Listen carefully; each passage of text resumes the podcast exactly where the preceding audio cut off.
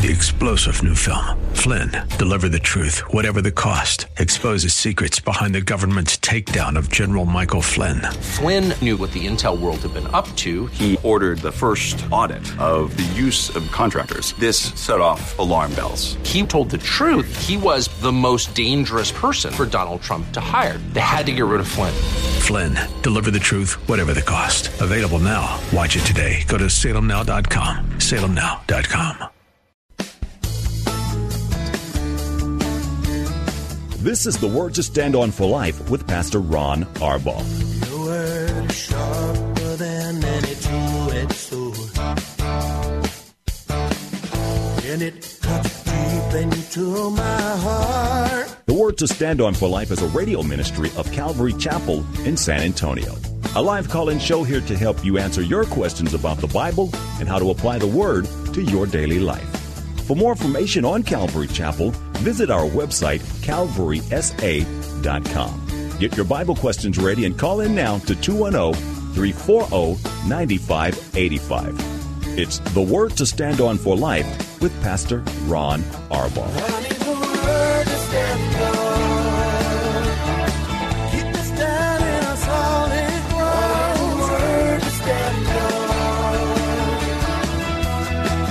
Welcome to the program. It's Friday. Another week has gone by. I'm Pastor Ron Arbaugh from Calvary Chapel in San Antonio, Texas, and you're listening to the Word to Stand On for Life, a show dedicated to taking your phone calls and answering Bible questions or life questions or pretty much whatever is on your heart. We'll just tell you what the Word of God says and hopefully help you get through anything that you're going through. And if you're just curious, that's great too. We love your calls.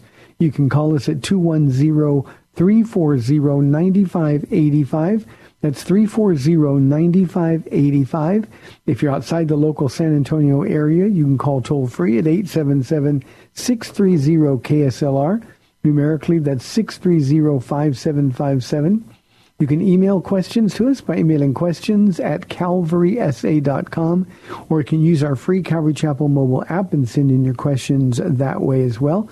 If you're driving in your car, we like to remind you every day that the safest way to call is use the hands-free feature of your phone using the KSLR mobile app. It is also free, and uh, all you have to do is hit one banner. It says "Call Now," and the phone will do the rest. All you have to do is, uh, or rather, you'll be connected directly to our studio producer.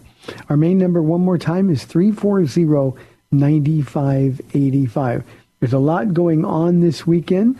Uh, but I want to start with an update on Kuka. We asked yesterday, Paula and I did, for uh, for a lot of prayer. Uh, Kuka is certainly not out of the woods yet, but uh, they they had to stop the surgery yesterday. Um, she just couldn't take it anymore. They really didn't think she would survive the night. Now, Kuka, for those of you who didn't hear yesterday's program, uh, is a 92 year old woman in our fellowship. Been here for like 22 years. Um, just uh, the heart, one of the hearts of our church. Um, and uh, they didn't think she'd survive the night last night. She did. They had to take her back into surgery today. And we're told that today, to everybody's surprise, that she went through the surgery really, really well. So she is recovering now. And so thank you for your prayers. The Lord has been generous with his mercy uh, on us. At the same time, we want God's will to be done. Uh, but pray that she doesn't really have any pain and um, that um, that the Lord's will be done. We want her to stick around for a while, and I think that she wants to stick around for a while as well. Uh, but um, the Lord's will be done. Thank you so much for your prayers.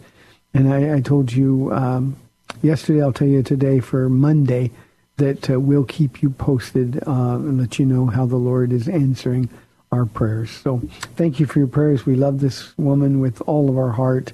Um, she has a big family here at our church. And uh, what a blessing they have all been. So pray for them that the Lord would sustain them through this, these very, very difficult days. Um, lot going on. I said uh, a moment ago, uh, tonight I'll be teaching uh, out of Hebrews chapter 11. We are in the Hall of Fame of Faith chapter. That's what it's become known as. Uh, tonight, just one verse, verse 7, we're going to talk about Noah. Noah is one of my favorite Bible characters. Uh, I stand in awe of of his ministry uh, to the Lord, the way he took a stand against the world. So tonight we're going to just talk about Noah. I'm going very, very slowly through Hebrews 11 because I want us to see uh, what these people recognized for. Not only what they're recognized for, but who their faith was in, why it was so legitimate. And um, I'll also be able to talk as we go through uh, these characters about some of their weaknesses, which the Bible doesn't do, at least not in Hebrews 11. I love the fact that in Hebrews 11, you got all these people, some of whom really, really messed up in this world. I mean, some of them really, really messed up. And yet there isn't a single mention in Hebrews 11 of a deficiency at all. Not one.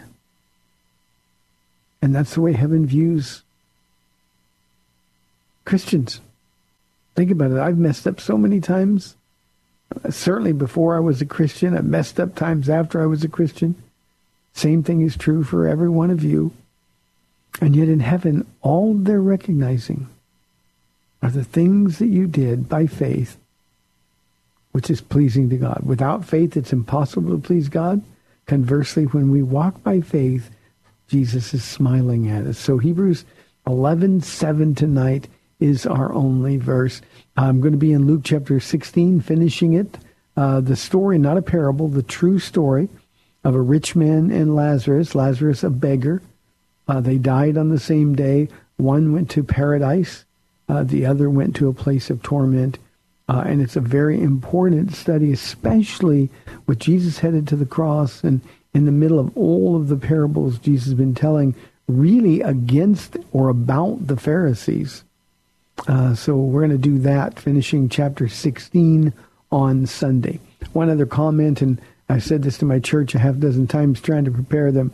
Next Sunday, a week from this weekend, uh, I'll be doing what I think is the single most difficult study in the New Testament, uh, the first 10 verses of Luke chapter 17. And uh, I know the overwhelming majority of you who listen to this program do not come to Calvary Chapel of San Antonio. But uh, I think it's a message that everybody needs to hear. So uh, if you can watch it live stream uh, a week from Sunday, great. If you can't, we'll keep it on our website, of course, and all that information is for free. Uh, but but I think it's it's the single most difficult chapter in the New Testament, and often the one that is most overlooked by Christians. So get ready for a really difficult one uh, next week. Okay, 340-9585. Here is a question from Jose. Uh, Pastor Ron, how can we know if someone is saved or not? Jose, you see, that's part of our problem. We want to know, but we can't know. Now, we can make a guess. Uh, we can look at their life and we can see what kind of fruit is coming from their life. Uh, and, uh, you know, my, my MO has always been to treat people the way they're acting. If someone acts like they're saved, I treat them like they're saved. If someone isn't acting like they're saved, then I treat them like they're not saved. But we don't need to know. And I think that's something that we really lose sight of. We, we look at people, they made a profession of faith, they do these horrible things, uh, and yet the truth of the matter is, is only God knows their heart. That's why we're told not to judge hearts. Certainly we're told to judge behavior. That's the loving thing to do. But we're never to judge hearts. And here's what I can say, Jose. If someone says they're saved, but they're living like they're not, if they die in that condition, they probably never belonged to Christ in the first place in spite of what they said with their mouth. Not only is that true, but I also know that if they ever really were saved and now they're walking away from God. They've they've turned their back on Him completely. Uh, if they're really His, God will bring them back. He who began a good work in us is faithful to complete it. Now, I think everybody understands that. The problem is we don't like all that gray area in between. Jose, there's only one person on this planet that I'm 100% sure is saved, and that's me. Now, I'm 99.9999999% sure that Paul is saved. But beyond that, um, it's between the person and God. We need to be content to leave those kind of questions in God's hand. you know, we had a question. Uh, I, I, can't remember whether it's early this week or, or, the latter part of last week now, but uh, a question about um, a man named Joshua Harris who who became quite famous as a Christian author when he was uh, in his very early 20s. He wrote a book, I Kissed Dating Goodbye, and then there was a follow up uh, about uh, courting as opposed to dating. I made a lot of money on that book. We know that um, through his 20s, he was uh, a youth pastor. Then, as he hit into his 30s, he was a pastor of a reformed um, a mega church. It was a very, very large church, and, and he certainly looked to be saved. Now, it's kind of hard for us to say, well, he was never saved. First John 2.19 says that they went out from us because they were never really part of us. But his life looked really saved. So how do we look at that? Here's how we view it. If he really is saved, in spite of turning his back, he said, I am no longer Christian. It couldn't be more clear. If he dies in that condition, then he really never was saved. If he comes back to Jesus, then Jesus, who is faithful to complete the work, brought him back. And if you think about the disciples, Jose, Judas may have looked like the most saved. He was the one given the responsibility of taking care of the money bag, the treasury. When Jesus said, One of you will betray me, the other 11 didn't say, It was Judas. We knew it was Judas. In fact, John and Peter, both in their epistles late in their lives, were still agonizing over how could we have not known about Judas? And yet Judas never belonged to the Lord. So I think we need to distance ourselves from the need to know. And as I said, Jose, I think the best way for us to deal with issues like this is simply to treat people or respond to people according to the way they're living their lives. Jesus said, You'll know them by their fruit. I'm a really positive person in in in that way. I I want to believe the best about people, and the way I believe the best about them is if they're acting like they're saved. It would be terrible. I know I'm interrupting myself here, Jose, but this is important. I'm a pastor, and I've seen a lot of people, a lot of people fall away from God completely. I've seen them make choices that were devastating to, to, to them, to other people. It's choices that have broken my heart. I have shed so many tears.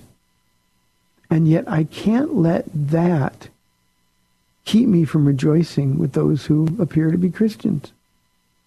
Imagine how cynical it would be if every time somebody answered an invitation under my breath, I'm saying, I hope they mean it.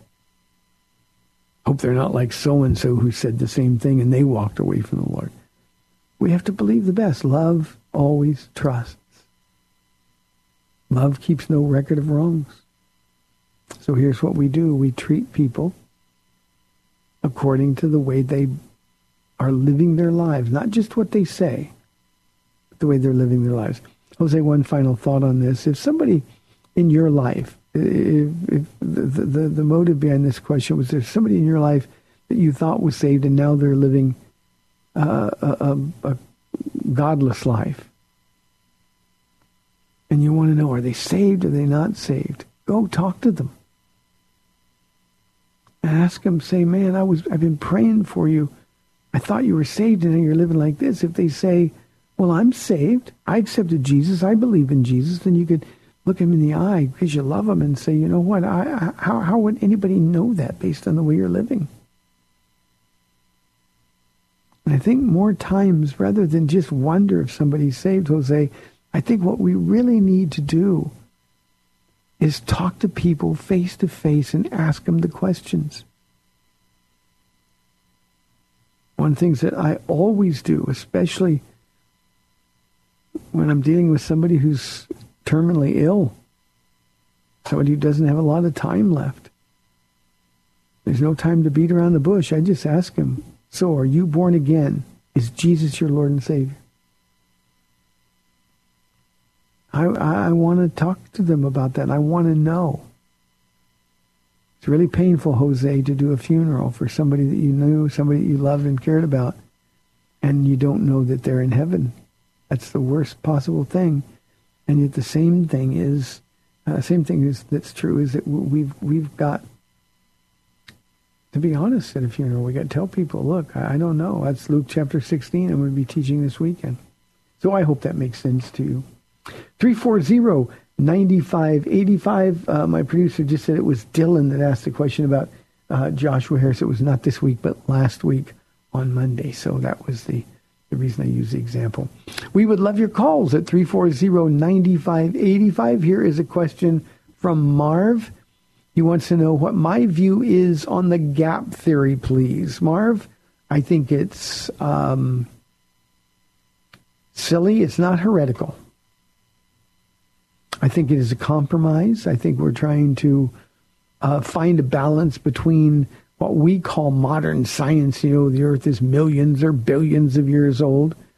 Uh, the, the gap theory is that there's a gap between Genesis 1-1 and Genesis 1-2, an indeterminable time. And they really, really stretch the Hebrew language to try to make a point. Well, you know, those Hebrew words could mean this or could mean that. Marv, this is what's important to understand. The Holy Spirit, in recording the account of creation in Genesis 1 and 2 could not have been more clear in identifying six days as a literal six days. 24 hour days, the morning and the evening, the first day, the morning and the evening, the second day. And it's almost redundant. They say it so many times. And there's no way that you can read the plain meaning of the text without coming away convinced that this was literally a six 24 hour day creation. And people say, well, what about the, the, the, carbon dating? What about the bones that have been found that are millions of years old? Um, human science is flawed. Carbon dating, it, it could be true that God made the earth with the appearance of age. You don't have to buy into that, but it's certainly true. Adam, I'm certainly, I'm sure, was not an infant when he was born. God would never say to a baby, "Be fruitful and multiply." So I think the gap theory um, is a waste of time. I think it's a compromise between what the Bible says and the compromises we want to make with the world. One final thought, Marvin. I say this every time I get a question on Genesis if we don't take the first 11 chapters of Genesis literally, read it for what it says, then every major doctrine of the New Testament, every essential doctrine of the New Testament falls apart. If Adam and Eve were not the first two people created by the hand of God, they were not born, they were created by God's hand, the only two people ever to, to be so created. If they weren't the first two, then we're not saved. The doctrine of a sinful nature, the doctrine of redemption means nothing. Original sin is a lie. But even more condemning than that, Marv, is that if Adam and Eve weren't the first two people, then Jesus lied to us because he said they were. And Jesus wasn't speaking in an allegory. He wasn't spiritualizing the creation. He was there. We're told that he's responsible for everything that has been made was made by him. Not only that, we're told that he holds all things together. That ought to be really simple for us to understand, for us to believe. So I hope that helps. Joshua asked this. Um, oh, good question, Joshua. He said, Jesus said that we're to care for the foreigner and provide for them. Why do so many Christians not understand what he said and want to prevent illegal immigrants from coming to the U.S.? You know, Joshua, I appreciate the question. You know, it's it's. Um, I've heard this sentiment expressed many, many times. Well, well, they're in need, and we're supposed to be welcoming the foreigner. But Jesus also said we're to obey laws and be subject to our leaders. And I think you always have to find the balance. When you read the Bible, we don't read it with a newspaper in the other hand. We have to understand the context. We have to understand to whom uh, the author was writing. We have to understand the historical circumstances around the time. But you know, we can go all the way back into the Old Testament, the old, the, the, the, the from the, the dispersion after the Tower of Babel, and people were separated, and those people became nations, and and nations fight. We live in a time that's very, very dangerous. We have citizenship laws that are completely ignored by our lawmakers, by our politicians. So what's the balance? Joshua, I don't know. Here's, I think, the way that you and I can bridge this gap. Rather than say, I'm for illegal immigration we ought to just open the borders for everybody, what we can do, and we're responsible, by the way, to God to do this, is when we come into contact with someone who needs help, we help them. We don't try to beat the bandwagon for uh, the, the nation to help them. We help them. We stop looking for the nation to solve our problems. Um, you know, we'll have a, a full house in church, three services on Sunday. We'll have a lot of people here tonight. And if there is somebody who's in this country illegally, I don't care about that. They're at Calvary Chapel, San Antonio. And we're going to do our best to love them. We're going to do our best to proclaim the word to them. They're going to look around and know that God is in this place. And knowing my church as well as I do, somebody's going to invite them to coffee or somebody's going to invite them to, to come over and let's talk or let's just kind of hang out. We want to get to know you a little bit better.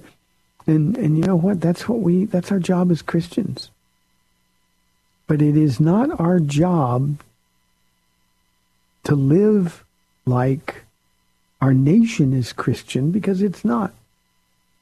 And if a nation doesn't have laws, then there's nothing but chaos. The chaos is only heightened by the fact that we have laws that nobody pays any attention to. So, Joshua, keep your heart for the illegal immigrants. Help them whenever you can. But don't confuse the issue with a national issue or a, a national mandate. Because God's not speaking to the United States of America. He's speaking to you and he's speaking to me. I ask sometimes, because a lot of Christians are very conservative politically and supportive of a president who often embarrasses us. They almost make this issue biblical in scope.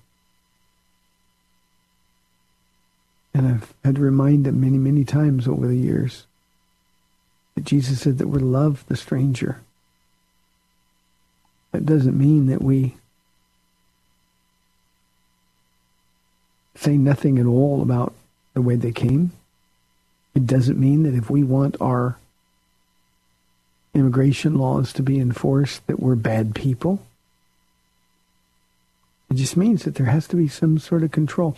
You know what I find interesting, Joshua, is that um, let's reverse this for a moment. Mexico and our neighbors to the south are draconian in their immigration laws.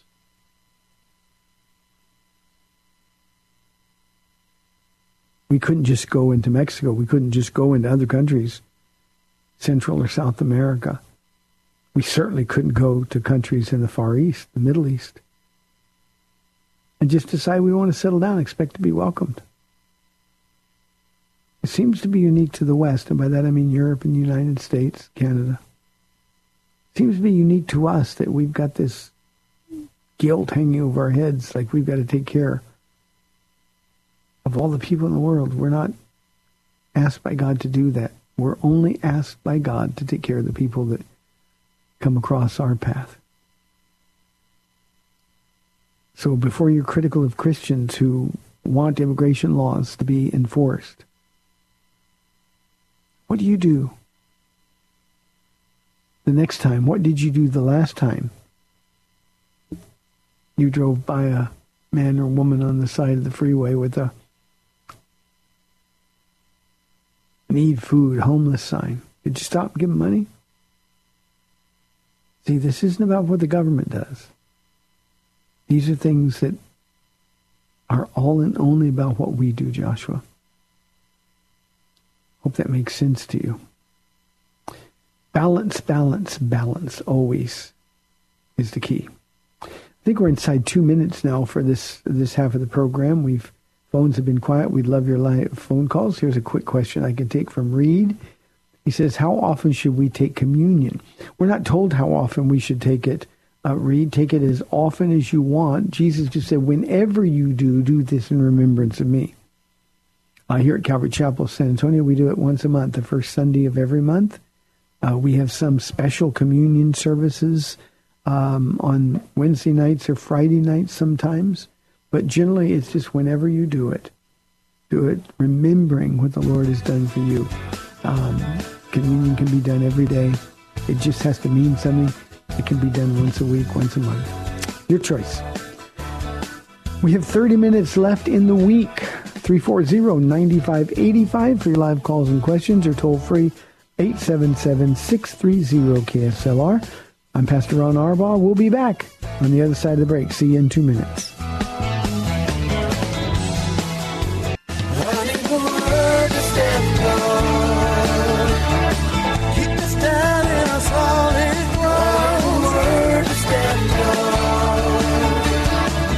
Welcome back to the Word to Stand On for Life. We're taking your calls at 340-9585 or toll free 877-630 KSLR. Now, here's Pastor Ron Arbaugh. Welcome back to the second half of our Friday show, 340-9585 for your live calls and questions. The phones have been quiet, not unusual for a Friday. Here is a question from Wilson. Uh, he says, I struggle with any sense of eschatology because it appears Jesus was wrong when he spoke about his second coming in Matthew 24, 34. Can you help? Uh, for the audience, eschatology, for those of you who don't know, is simply the study of end times. So what Wilson is struggling with is is the, the end of the world, how it's going to happen, when it's going to happen. Um, but, but Wilson, just a quick word to you. Any time that you think it appears Jesus was wrong, well, then it's not him who was wrong. It's you who's, who was wrong. I think that's one of the great, great hermeneutic keys to really understanding our Bible. There has to be those times when we read something and say, wait a minute, that can't be true. Based on who Jesus is, based on his character, based on what he's done, based on other promises he's made to us in his word, that can't be true. I think if you get to that place where you say, well, Jesus can't be wrong, so my understanding is wrong, I think that's really important uh, in, in helping us to learn to, to rightly divide the word of God. Let me read Matthew 24, 34, and I'll help you, uh, Wilson, with, with uh, your um, what you're struggling with. Jesus is talking to his disciples. Now remember, this is the Olivet Discourse. Uh, Jesus is talking in a very Jewish context to his disciples. And he says, I tell you the truth. This generation will certainly not pass away until all these things have happened. Now, what are the things that will will are, are going to happen? Well, look at the verses before. It's the signs of the end. The blood moons, the, the, the horrible great tribulation. And and Jesus telling his disciples that I tell you the truth, that's a double amen. It's a verily, verily in the King James. This generation will not pass away until all these things have happened. And the misunderstanding, Wilson, that I think you're struggling with is that you think he was talking to Peter or to James or to John or the other disciples and saying, this generation, you will not die until all of these things have happened. And of course, we know that all of those disciples did die. So what did he mean by generation? There's all kinds of crazy, crazy things. Well, a generation, some say in a Jewish construct is 100 years. Others will say generation is 40 years. Um, uh, others have allegorized this passage to mean, well, you know, uh, the generation that sees Israel return, which is is is foreseen in that passage of Scripture. Um, and then they think, well, you know, Israel came back in 1948, so the generation alive there will not pass away. Uh, if that's the case, we're, we're really running out of time. So I think the plain meaning of this, Wilson, and I hope this really causes you to, to be relieved, is Jesus is saying that the generation who is alive and who sees the signs that he's talking about in the verses preceding, they will not pass away. Now we know that's true because when the Great Tribulation begins, the Great Tribulation has a limited shelf life. It's only seven years. And because it's only seven years, that generation is certainly going to survive. Well, some will die in, in, in judgment, but the idea is the time is short. So the generation who is alive at the time of those signs will not pass away until these things have happened. In other words, once the Great Tribulation starts, they can't escape it. There's no way out. Those things are going to happen. He could not have meant, thus he did not mean, that he was talking to his disciples. Um, remember, every time you open your Bible, Wilson, Jesus is never wrong. That's one of the things that we have to believe deep in our hearts. And by the way, his track record is pretty good. 340-9585. Cal asked a question about pastors. Uh, Pastor Honor, pastors held to a higher standard for judgment, and do they encounter more spiritual warfare? Uh, yes and no. Let me let me explain. Um, Jesus said, "To whom much is given, much is required." Uh, and I'll I'll make this personal, Cal. Um, God has given me the gift to teach. He's given me the the, the gift of discernment. Um, he has um, enabled me to understand and to communicate His word. So certainly, I'm held to a higher standard regarding living that word than somebody who's, for instance, a new believer. You know, when I'm a brand new believer, I didn't wasn't held to any kind of standard. I was just sort of feeling my way around. But I've been a pastor now for 24 years. God has given me the privilege of, of leading his sheep, at least this particular little flock. And um, yeah, I'm, I'm held to a higher standard. Uh, for me, uh, to, to have a, a, temper tantrum blow up uh, might be a small deal for somebody else. But for me, how can I do that when I've spoken over and over to our church about self-control, being a fruit of the Spirit? How can I lose my temper and get mad and say ugly things to somebody, even at home to Paula? I mean, imagine if I come here and I talk about these are the fruits of the Spirit. This is how a godly man should behave. And yet in private, I'm yelling at Paula. I'm mistreating her. I'm not being kind. Now, she beat me up, but other than that, I am held to a higher standard. And in fact, Cal, one of the things that uh, I've done here for all 24 years that we've been here, Paula, if Paula's in town, which is certainly most of the time, she always sits in the very front row where I can see her. And I've always had her do that for one reason, just one reason. She has to be at all. She she doesn't have to be, but she wants to be here for all three services. Paula's in church more than anybody I know. But if I look at Paula, one day I'm talking about godliness or godly men, and I look at Paula and she's got this disgusted look on her face. Paula cannot, she would not be a good poker player. Her face gives her away. My deal with the Lord is that I'll step down, I'll resign right then and there. If I'm a hypocrite in my own home, then I have no business standing in a pulpit trying to communicate to others. So that's because I'm held to a higher standard. James says that not many of you should speak or should seek the office of, of, a teacher, Bible teacher, because we're held to a stricter judgment or a stricter standard. The same thing is true for a mature Christian. He or she is held to a higher standard than a new Christian. For somebody who's been walking with the Lord for 10 years and they're still unwilling to forgive people that have hurt their feelings. Well, they're going to be judged more strictly, not for salvation, but the judgment of works. So yes, pastors are held to a higher standard. It is a tragedy, Cal, that there are so many pastors who think nothing of that. We see pastors getting in trouble, committing all kinds of sin, um, abusing the sheep, uh, it, it, it, fleecing the sheep, you know, getting wealthy off of the backs of the people that God's asked them to care for. Regarding whether or not we encounter more spiritual warfare, I don't know. I really don't know. I mean, it sounds very uh, preachable to say, oh, yeah, pray for me because I'm under spiritual attack. And, and we, like everybody, we fall under times of spiritual attack. But the idea is what we're really accountable to do is to have a mature walk with Jesus to understand that as we keep short counts with the Lord as it regards our sin, as we walk with Jesus, that he's the one who's doing the fighting for us. So yeah, we are under spiritual attack just like regular people are, but we're supposed to know how to deal with it.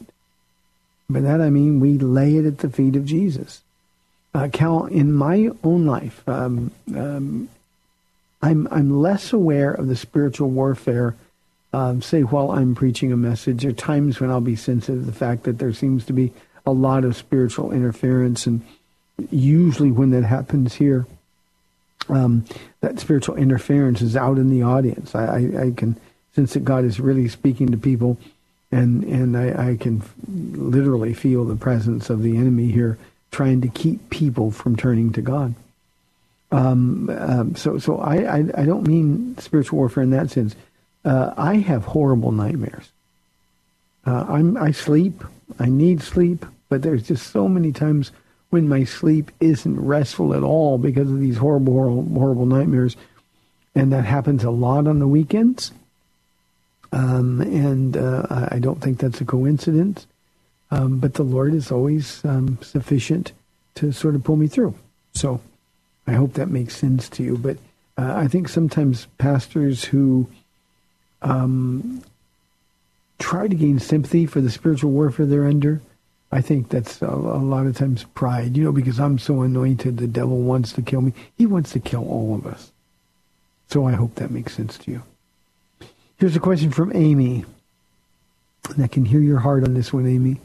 How do I deal with issues like abortion? I'm so brokenhearted that I can barely function. Amy, how do I say this? I, I want you to, to always keep your heart this tender for issues like this, for people. Um, just keep your heart tender towards sin. But you also have to toughen up. And by that I mean the only thing that we can do, the only power that we have, is when we encounter people that we can share Jesus with. We can't stop abortion that ship has sailed, and and uh, it wouldn't matter if the Supreme Court reversed Roe v. Wade. There's still going to be abortion. People want to sin. They don't want to suffer consequences for their sin. And innocent babies being murdered uh, is not too high a price to pay for them. It's easier just to, to pretend like it's not a baby at all. But we know better. So the way you deal with an an issue like abortion is that when people are in your life and they're considering abortion, then you can pray for them, you can talk to them, you can advocate for their unborn child. It doesn't mean you should go to abortion clinics and protest. It doesn't mean that you should make the goal of your life eliminating Planned Parenthood. It means the only way you can carry this tender heart with you fruitfully is to get so close to Jesus that he shares your brokenheartedness. But we've got to grow up spiritually, Amy, so that we don't obsess over things that we can't do anything about. You know, if I was a Supreme Court justice, my answer might be different, but I'm a pastor. You're a Christian. And anytime you find yourself barely functioning, then you're quenching the work the Holy Spirit wants to do in and through you. So this is one of those things. Keep your heart tender And necessarily, that means your heart is going to hurt. It's going to be broken a lot. But that just makes you like Jesus. That's one of the ways, Amy, that we can share in the fellowship of his sufferings. Jesus' heart was broken. Jesus wept. He wept bitterly. So when these issues paralyze you, remember that his heart is bigger than yours. And get so close to him that you're in touch, you're in connection with his power. But you simply cannot let an issue that you can do nothing about other than pray keep you from serving the Lord. That's an enemy who wants to minimize any work that the Lord wants to do in you or through you. Every day, what about me, Lord? What about today? And if your heart is broken, Jesus will somehow take your hand and he'll say, it's okay, my heart is broken too. Let's walk together. So, Amy, stay tender-hearted, but toughen up. 340-9585 for your live calls and questions. Vince says, my family believes in oneness theology. Are they saved? Vince, that's another question that's impossible to answer without knowing your family and knowing what role they have in oneness churches. You know, oneness um, theology is is uh, Jesus is God. He is the Father. He's the Son. He's the Holy Spirit. Uh, it's also called Jesus only. Um, you'll find people say, "Well, what name do you baptize in? If it's not in the name of Jesus, then you're not saved," kind of thing. Uh, they are Pentecostal, typically uh, in their practice and their style. They are legalistic, uh, as most Pentecostal excesses are. Um, but here's the important part. Um, if they've got the wrong Jesus, then they don't have a Jesus that can save. So the doctrine of oneness theology is heresy. Now, does that mean that everybody who is in a oneness church knows what the doctrine is? Of course not. We teach the Bible verse by verse here, Vince, and I can promise you not everybody who's going to be here on Sunday uh, knows what our doctrinal positions are, nor do they care. Uh, it is possible to be very naive. It's possible to be uh, duped. It's possible to to have such a shallow understanding of of, uh, of your salvation that that you, you can't discern between the different doctrines, and and it's possible that you're still saved. But here's what I can say: it's impossible to be saved and stay in oneness teaching. It is a heresy. And though they say Jesus and they claim to honor Jesus, Jesus said, if you don't have the Father, you don't have the Son. Jesus didn't say, if you don't have me, you don't have me. If you don't have the Spirit, you're none of his. Jesus understands the workings of the Trinity. And when the theology is certainly a dangerous, dangerous theology. There are some really famous so-called Christian pastors who are oneness types. And I think for those people willfully teaching heresy, I can't see how they could be saved. You say, well, well, maybe they're duped too, or they've been led astray. Well, you know, when you're standing up with an open Bible and you're teaching people, you better be rightly representing the Lord. Or I'd say the same thing, Vince, about prosperity teachers and others who are distorting the character and the nature of God. Certainly possible to be in a prosperity church and be saved. People don't know any better because they're not taught. But the people that are spreading those heresies, woe to them, is what Jesus would say. And he says, How can God be a God of love and wrath at the same time? How can anyone love a God who flooded the earth, killing everybody, and then scares you with hell? Uh, Annie, in this case, um, you just don't know him. You just don't know him. God is a God of love. We know that because he gave his only son. Imagine God gave his son. He watched his son die for you. And he, that's how much he loves you. Know, he's a God of wrath because he has to be. The God of our Bible is a God of holiness and justice. How could you love a God who wouldn't judge the wicked? Can you imagine going to heaven and finding out that Nero was there or Adolf Hitler was there? Imagine getting to heaven and find out that Paul and I talked about fathers abusing daughters in this culture. Can you imagine getting to heaven and finding out that the child abusers were in heaven? I want you to think about that because if God's not a God of justice, if there is no wrath, no penalty for sin, then we're all lost. So he has to be a God of love and a holy God of wrath at the same time. Regarding loving a God who flooded the earth, killing everybody, Annie. He flooded the world because people sinned against him. He had to judge them. And because he saved one family, I'm talking about him tonight, Noah. The rest of us have been born. And we have the freedom to make a choice between accepting Jesus Christ as our Lord and Savior and escaping God's wrath. He didn't have to do that. He did it because he loved us. If we don't make that choice, the only other choice is an eternity separated from God, and that's what we call hell. We're not scaring people with hell. We're just telling them the truth. We are born eternal beings. The moment we take our first breath, we're going to live somewhere forever.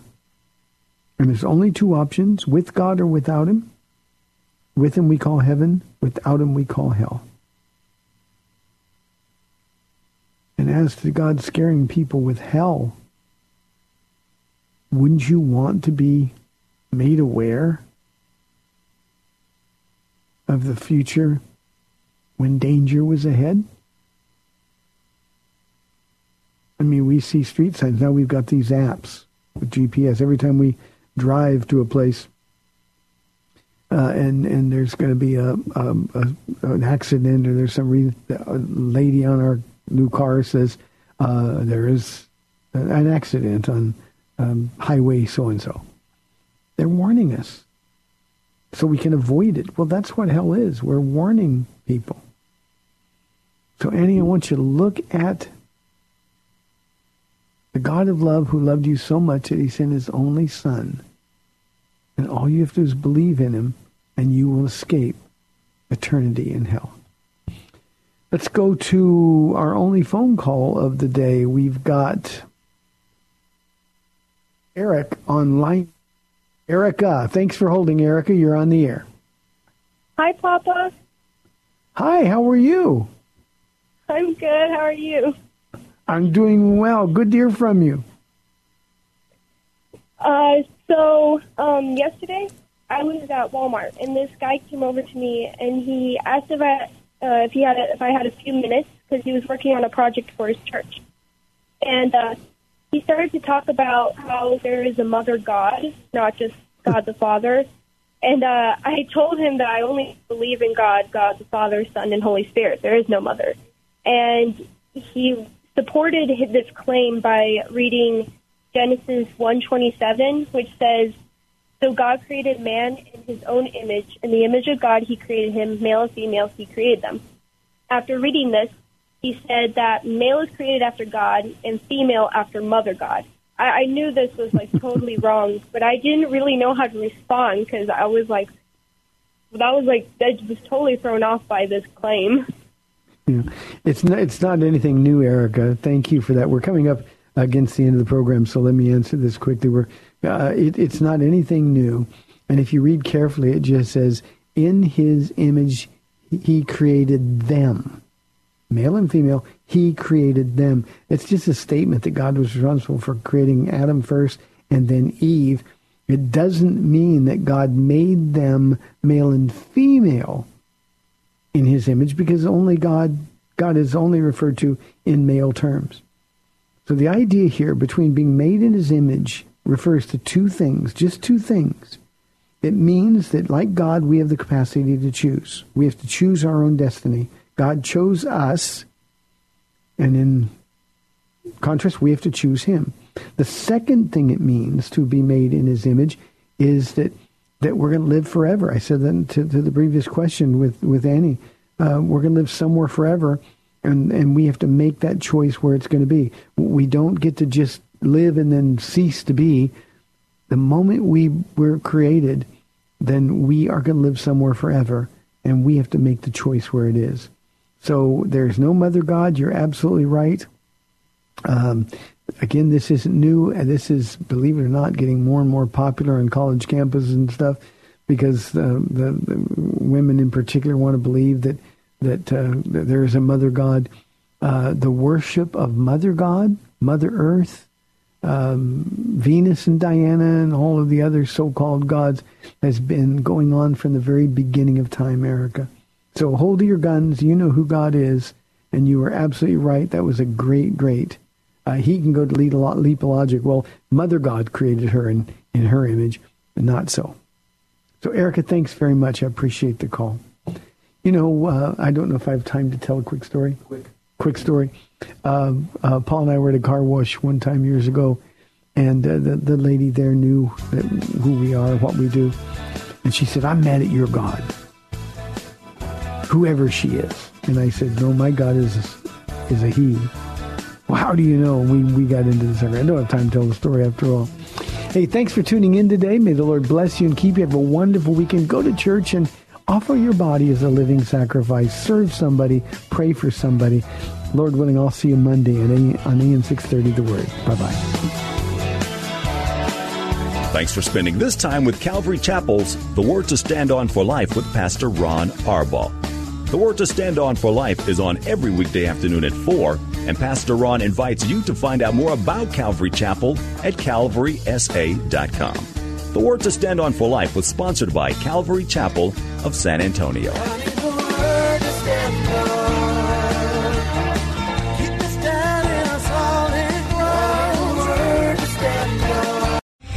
Three star general Michael J. Flynn, head of the Pentagon Intelligence Agency, knew all the government's dirty secrets. He was one of the most respected generals in the military. Flynn knew what the intel world had been up to, he understood its funding. He ordered the first audit of the use of contractors. This set off alarm bells.